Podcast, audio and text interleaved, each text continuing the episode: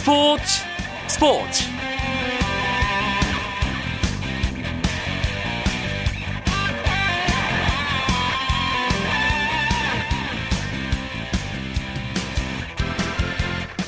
안녕하십니까. 화요일 밤 스포츠 스포츠 아나운서 이광용입니다. 소치 동계올림픽에서 십칠일간의 열전을 마친 우리 선수단이 오늘 오후 귀국했습니다.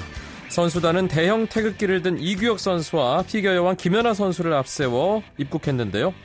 대한체육회는 올림픽에서 선전한 우리 선수들을 위해서 초콜릿 메달을 전달했고요. 공항에는 수백 명의 취재진과 선수단의 가족, 친지 등 환영 인파들이 선수단을 뜨겁게 반겼습니다. 동계올림픽 선수단은 인천공항에서 가진 해단식을 끝으로 올림픽 공식 일정을 마무리했습니다.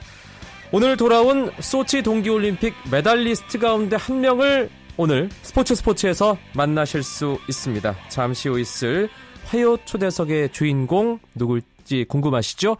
잠시만 기다려주시고요. 오늘 들어온 주요 스포츠 소식 정리하면서 화요일 밤 스포츠 스포츠 출발합니다.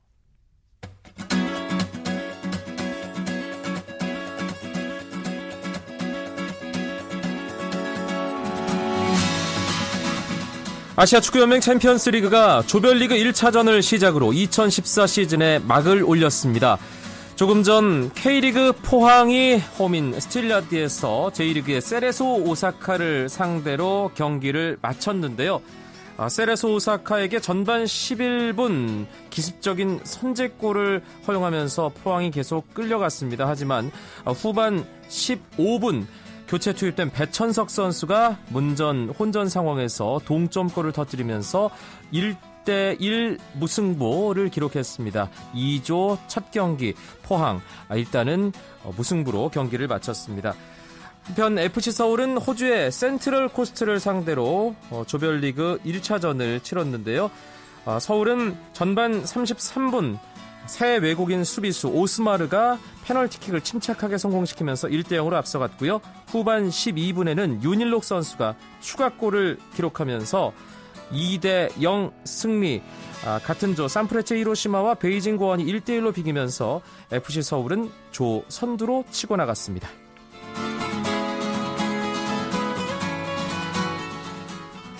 프로농구는 오늘 한 경기가 있었습니다. 안양 케이지씨 인삼공사와 서울 삼성의 경기, 인삼공사가 삼성을 팔십육대 칠십팔로 꺾으면서 이상범 감독의 사퇴로 뒤숭숭했던 분위기를 조금이나마 수습했습니다.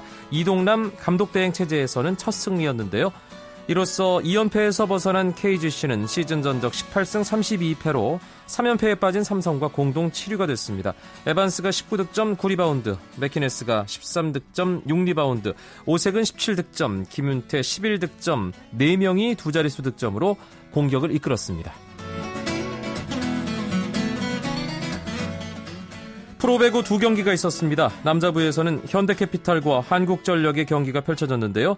현대캐피탈이 삼대일로 승리하고 삼연승을 달렸습니다. 아가메즈가 이십칠득점, 문성민이 십사득점을 올렸고 현대캐피탈은 승점 삼점을 추가하면서 승점 오십오점으로 선두 삼성화재를 승점 일 점 차로 따라붙었습니다. 여자부에서는 기업은행이 현대건설을 세트스코어 삼대일로 이기고 정규리그 우승에 한 걸음 다가섰습니다. 이제 기업은행은 남은 세 경기에서 승점 이점만 올리면 돼 정규리그 우승에 구분응선을 넘었다고 볼 수 있는 상황입니다. 카리나가 삼십일득점, 박정아 이십삼득점, 김희진 십득점, 기업은행 승리는 이세 선수가 이끌었습니다. 홍명보 감독이 이끄는 축구대표팀이 브라질 월드컵을 앞두고 미국 플로리다주에서 마지막 전지훈련을 가집니다. 대한축구협회는 오늘 축구대표팀이 브라질에 입성하기에 앞서 열흘 정도 미국 플로리다주에 머물면서 최종 전지훈련을 치르기로 했다고 밝혔습니다. 축구협회는 아직 전지훈련 도시는 결정되지 않았지만 두세 곳의 후보를 검토 중이라고 덧붙였습니다.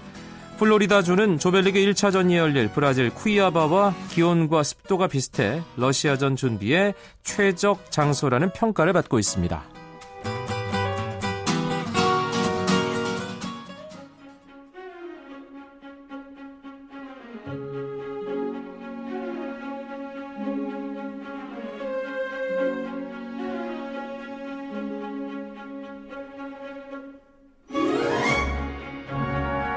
스포츠계 화제의 인물을 만나보는 화요 초대석 시간입니다. 오늘 주인공 오늘 귀국한 소치 동계올림픽 메달리스트 가운데 한 명이라고 예고해드렸죠. 바로 만나보겠습니다. 한국 스피드스케이팅 장거리의 자존심, 이승훈 선수 초대했습니다. 안녕하세요. 네, 안녕하세요. 아, 피곤할 텐데 네. 인터뷰 응해주셔서 고맙습니다. 아니, 아니에요. 네, 감사합니다. 수고 많았습니다. 네, 기분이 감사합니다. 어, 기분이 어때요? 예, 딱 들어오고 음, 나니까. 어, 일단 이제 끝났다라는 생각이 들어서 홀가분하고요. 어, 휴식 취하면서 다음 계획을 해야 될 것 같아요. 네, 사실 이승훈 선수가 올림픽 기간 동안 마음고생도 있었고 그래도 결국은 홀가분하게 마무리할 수 있는 결과를 만들었어요.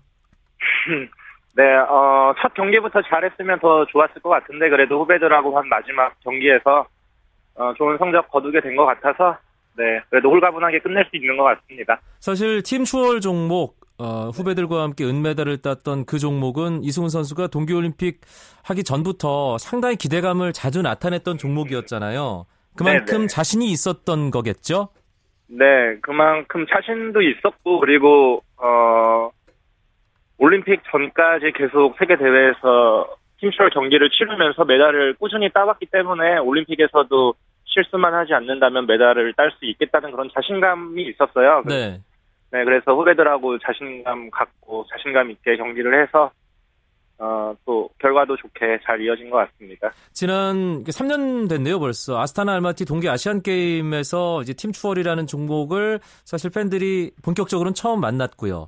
어, 네. 월드컵 시리즈에서도 팀 추월 이승훈 선수가 경기를 했는데 이번 올림픽을 통해서 아마 많은 팬들이 아, 이 팀 추월이라는 종목이 참 재밌구나라는 음. 걸 느끼셨을 것 같아요. 이승훈 선수 네. 그게 좀 피부로 느껴졌나요? 어떻습니까?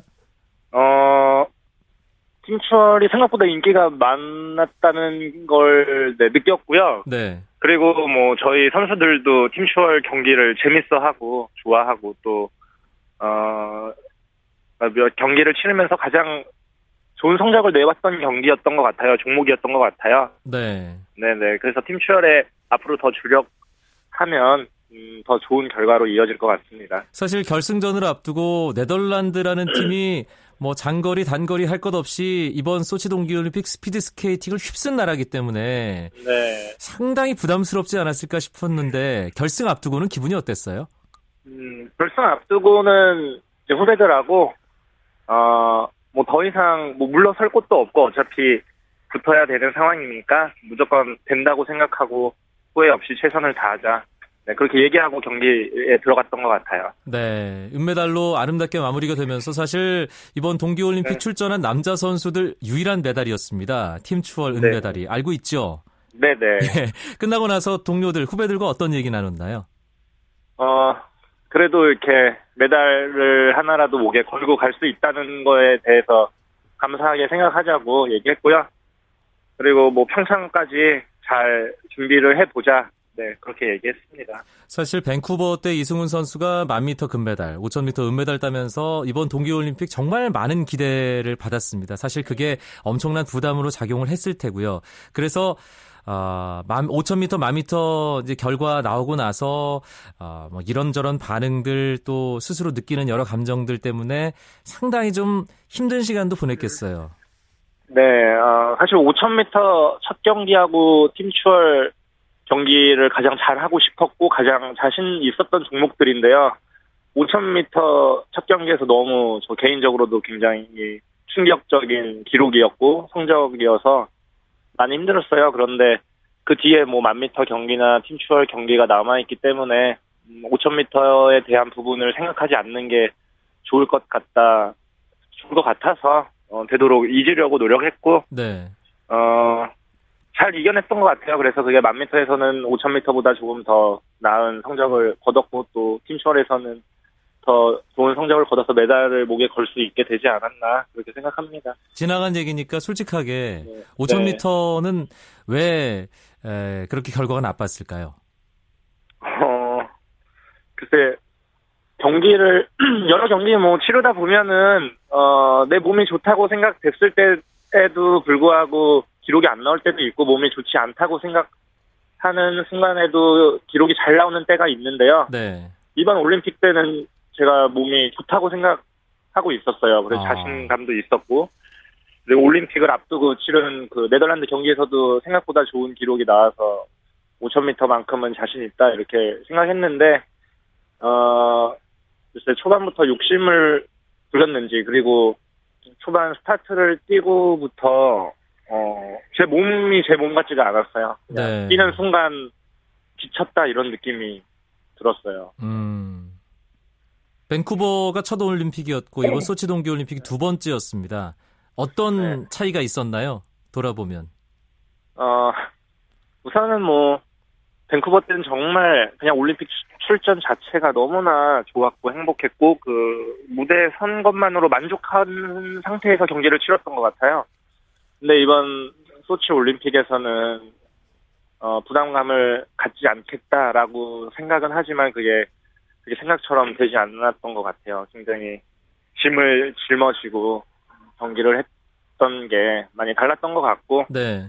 어, 그런데 그런 부분도 제가 이겨냈어야 하는 부분인데 못 이겨냈다는 게 조금 안타깝고 준비가 부족하지 않았었나 이런 생각을 해요. 그래서 다음 평창 올림픽에 제가 출전하게 된다면 그때는 이런 어려웠던 부분들을 이번 소치 올림픽을 통해서 배웠으니까 평창에서는 더 좋은 모습 보여드릴 수 있도록 잘 준비하고 노력해 보겠습니다. 이번에 스피드 스케이팅이 정말 많은 관심을 받았습니다. 아, 네. 물론 밴쿠버 때보다 이승훈 선수, 모태범 선수 성적이 좋지 않았기 때문에 뭐, 개, 뭐 선수 당사자가 가장 안타까웠겠지만 지켜보는 팬들도 많은 아쉬움이 있었거든요. 그런데 네. 동, 피겨, 아, 스피드 스케이팅이 열린 아들러 아레나, 그야말로 네네. 이 오렌지 스케이팅복으로 점령을 당했다고 해도 될 정도로 네덜란드 선수들의 기세가 대단했거든요. 네. 가장 큰 이유가 뭘까요? 이승훈 선수 보기에는. 음, 네덜란드 선수들은 워낙, 어, 워낙 강했어요. 항상, 항상 강했는데, 그런 강한 네덜란드의 대적하고 항상, 어, 예, 승부를 겨뤘던 게 우리나라고 그리고 미국, 캐나다 몇몇 선수들이었는데, 어, 글쎄 밴쿠버 올림픽 때 네덜란드가 기대에 못 미치는 성적을 거뒀던 것 같아요. 그래서 그런지 이번 소치 올림픽을 정말 철저히 준비했던 것 같고, 네. 음, 그런 부분에서 어, 저희의 저희들의 준비가 조금 부족하지 않았었나 이런 생각이 들고, 어, 글쎄 선수는 훈련을 통해서 준비하는 거고 그리고 결과로 다 보여지는 거기 때문에 다음 평창 올림픽 때까지 준비를 잘하고 훈련 잘해서 결과로 보여드려야 되는 것 같습니다. 네, 이승훈 선수가 네. 지금 인터뷰를 시작하고 나서 한 칠, 팔 분 동안 평창 올림픽이라는 얘기를 한 너댓 번 했습니다. 스스로가 사 년 후를 벌써부터 준비하고 있다는 그런 느낌을 받는데요. 음, 글쎄. 어, 선수 생활하면서 우리나라에서 올림픽을 치를 수 있다는 거는 정말 운도 좋은 거, 운도 좋은 선수고, 그리고 감격스러운 일일 것 같아요. 네. 선다는 게, 네. 그래서, 어, 그때 제가 설 수 있을지 없을지는 모르지만 잘 준비해서 꼭 서보고 싶은 무대고, 어, 글쎄, 평창 올림픽이 우리나라에서 치러지는 올림픽이다 보니까 제가 자꾸 평창, 평창 하게 되는 것 같아요. 네. 알겠습니다. 네. 벌써부터 이제 이상화 선수 이제 올림픽 삼 연패 얘기도 조심스럽게 나오고 있고 모태범 네. 선수도 이번 동계올림픽에서의 아쉬움을 평창에서 만회해야 되는 거 아니냐 이런 얘기도 나오고 있습니다. 가장 친한 사이잖아요. 동갑내기 네. 친구들이고 이상화 선수, 모태범 네. 선수와는 대회 끝나면서 어떤 얘기를 주고받았는지도 궁금한데요. 어, 어, 뭐 일단 상화하고는 축하 인사 주고 받았고 또 오늘은 상화 생일이에요. 그래가지고 그렇죠. 생일 네네 생일 축하 인사도 주고 받고 그다음에 뭐 태범이랑은 얘기를 좀 이런저런 얘기를 많이 했는데요. 어 평창 올림픽까지는 잘 평창 올림픽에서 잘 마무리 짓자. 네, 이런 얘기를 했어요. 아, 태범이하고는. 예, 네. 팬들이 벌써부터 설레는 마음으로 평창 동계올림픽을 기다릴 수 있겠네요. 음. 모태범 선수와 이승훈 선수가 벌써부터 평창 동계올림픽을 잘 준비하자는 각오를 다졌다고 합니다, 여러분. 아, 소치 동계올림픽 이제 끝났습니다. 참 이런저런 우여곡절이 많았어요. 예, 이승훈 선수 네. 개인에게도 아, 전체적인 선수단에게도 아, 그리고 뭐 시설, 대회 운영 면에서도 어떤 부분이 가장 인상적이었나요? 긍정적으로든 부정적으로든. 어, 우선 음, 글쎄, 선수촌 안의 분위기나 이런 환경은 밴쿠버 올림픽 때랑 비슷했던 것 같아요. 그런데 그 숙소에서 경기장까지 이동할 때 거리가 차, 차로 이동하기에는 너무 가깝고 걸어서 가기에는 조금 먼 약간 어중간한 거리였어요. 그래서 네. 선수들이 자전거를 이용해서 이제 이동하고 다녔었는데, 어, 자전거를 타고 이동하면서 이렇게 바람 쐬는 기분도 들고, 기분 전환도 됐고, 네, 그런 부분이 좀 기억에 남는 것 같아요. 예. 네. 오늘 오후 늦게 귀국했습니다. 이제 시차 적응도 제대로 안 됐을 텐데, 지금 하루 네. 이틀 쉬고 바로 동계체전 참가해야 된다고요? 네네. 내일 모레부터 체전 경기가 있어서요. 내일 모레 오천 미터 경기 뛰고, 어, 그리고 시즌 마무리하게 될 것 같아요. 괜찮아요? 할 수 있습니까? 어, 뭐 선수가 경기 의미가 있는데 경기 해야죠. 알겠습니다. 네. 올림픽 앞둔 미디어데이에서 이승훈 선수가 이런 얘기를 했습니다. 아, 올림픽 끝나고 놀면 되니까 지금 열심히 하겠다는 음. 이야기를 했는데 체전 끝나면 이번 시즌 끝나잖아요. 네네. 뭘 하고 놀 건지? 어, 좀 취미 생활을 만들어서 좀 적극적으로 좀 어, 지내고 싶어요. 취미 생활을 열심히 하면서. 네. 그리고 좀 다른 스포츠들도 좀 즐겨보고 싶고, 친구들 많이 만나고, 그렇게 쉬고 싶어요. 알겠습니다. 네네. 아, 마지막으로 밤잠 설치면서 응원해준 팬들에게 한마디 하시죠.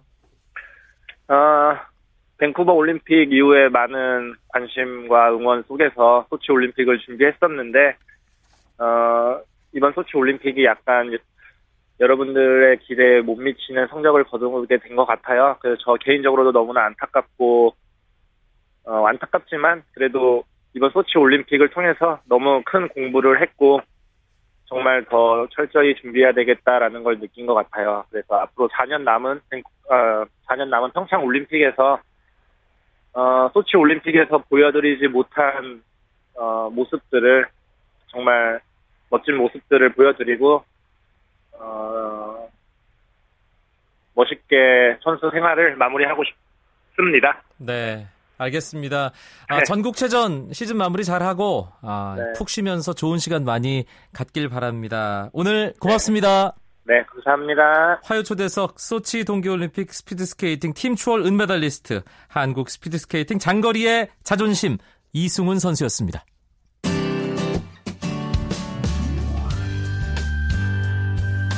스포츠를 듣는 즐거움 스포츠 스포츠 이광용 아나운서와 함께합니다. 앞서 이승훈 선수도 얘기했지만 소치 동계올림픽 선수들에게 정말 큰 경험이 됐고 평창을 준비하는 우리에게도 많은 아, 교훈을 안겼다는 생각이 드는데요. 그래서 소치 현지에서 이십여일 동안 취재를 하고 돌아온 스포츠서울 김현기 기자와 함께 올림픽을 간단하게 결산하고 또 평창을 준비할 과제는 무엇인지 짚어보는 시간 갖겠습니다. 김 기자, 시차 적응 좀 됐습니까? 네, 오늘 아침에 귀국해서 좀 쉬고 그러고 나니까 시차 적응도 되고 그런 것 같습니다. 네, 여러 가지가 힘들었다고 했는데 김현기 기자는 뭐가 가장 힘들던가요? 아, 저는 이제 처음에 숙소 생활하는 게 숙소가 생각보다 좋지 않아서 예를 들면 뭐 뜨거운 물이 안 나온다든가 청소가 뭐 잘 안 되던 안 된다든가 이런 것들이 좀 어, 평소와 달라서 애를 먹었는데 어, 그 외에 취재하는 것 자체는 전체적으로 괜찮았습니다. 인터넷이라든가. 셔틀버스 같은 것도 뭐 꽤 만족스러웠고요. 네, 여러 순간들에 함께했습니다. 현장에서. 네. 저도 개인적으로 현장에 못 간 사람으로서 참 부러운데 딱 한 장면만 꼽으라면 김현기 기자는 어떤 걸 꼽겠어요? 네, 하나 꼽으면 저는 김연아 선수 프리스케이팅 점수 발표할 때 그 순간을 꼽겠습니다. 네. 어, 그, 그런 상황이라면은 어지간한 사람들은 화를 내기도 하고 이제 서운해하는 표정을 짓기도 할 텐데 흔들리지 않고 관중들에게 답례를 멋있게 하고 또 자기도 상당히 만족스러워하고 그런 모습 자체가 인생 자체가 태도, 삶에 대한 태도 자체가 김연아 선수 금메달감이 아니었나 이렇게 생각이 되네요. 네, 제 주변에도 김연아 선수 그냥 약간 거리를 두고 응원하던 분들이 많았는데 그 장면을 보면서 팬이 됐다고 고백하는 분들이 꽤 네. 계시더라고요. 이십여일 동안 소치 현장에서 취재를 하면서 이번 소치 동계올림픽 결산한다면 어떤 이야기 할 수 있을까요? 네, 역시 이번 소치올림픽은 돈을 빼놓을 수가 없습니다. 아, 푸틴 대통령이 러시아의 자존심을 세우기 위해서 이번 대회를 유치한 그런 상황이었는데 경기장도 아주 크게 좋게 지었거든요. 크고 좋게 지었고 뭐 경찰이라든가 자원봉사 어, 이런 인력 투입도 대단했고 사실은 서방 언론이 대회 개막 직전에는 많이 헐뜯어, 헐뜯기도 했는데 하드웨어 측면에서는 아주 괜찮은 대회였다. 그리고 네. 제 개인적으로는 러시아인들의 이 소치올림픽을 대한 열정이 아주 좋았던 것 같습니다. 아쉬운 점들 당연히 있겠죠. 어떤 부분입니까? 네, 하드웨어가 좋았다면 역시 소프트웨어 측면이 아쉬웠죠. 예를 들면 뭐 인터넷 사용, 관중들의 인터넷 사용이라든가 뭐 아까 말한 온수 문제, 난방 문제, 뭐 관중들 먹거리 문제, 경기가 없을 때 관중들을 어떻게 즐겁게 만들 것인가. 이런 소프트웨어는 돈으로 해결할 수 있는 게 아니거든요. 네. 기술이나 노하우, 마음씀씀이가 있어야 되는 건데 이런 게 아무래도 러시아가 부족했던 것 같습니다. 사실 사 년 후에 우리가 동계올림픽을 준비해야 되기 때문에 이 소치 동계올림픽에서 나타난 여러 가지 장점은 뭐 적용을 해야 될 것이고 문제점은 우리도 뭐 타산지석으로 삼아야 될 텐데 반면교사를 삼아야 될 텐데 어, 뭐 물론 분명히 그런 부분들이 많이 있겠죠. 네, 우선 어, 돈에 대한 문제를 다시 지적해야 되는데요. 평창올림픽 때는 돈을 효율적으로 쓰는 것이 중요하다. 아, 러시아는 이제 석유 경제를 바탕으로 어, 대규모의 이런 투자를 했지만 우리는 어, 그럴듯하게 포장하느라 돈을 낭비하지 말고 꼭 필요한 시설과 서비스에만 돈을 써야 한다. 어, 그런 얘기를 지적하고 싶고 러시아가 문화적으로 대단한 나라지만 뭐 개회식이나 폐회식도 보면 차이코프스키나 라흐마니노프 같은 문화유산 갖고 공연했는데도 인상적이었거든요. 하지만 대회 기간 중에는 문화올림픽 이런 또 러시아가 이런 나라다 이런 콘텐츠를 알리는 게 부족했던 것 같습니다. 네, 우리 선수단 어, 성적이 뭐 기대 이하다 하지만 어떤 출전 종목의 다양성이라는 측면에서는 소치 동계올림픽이 정말 의미가 있다고 봐야겠죠?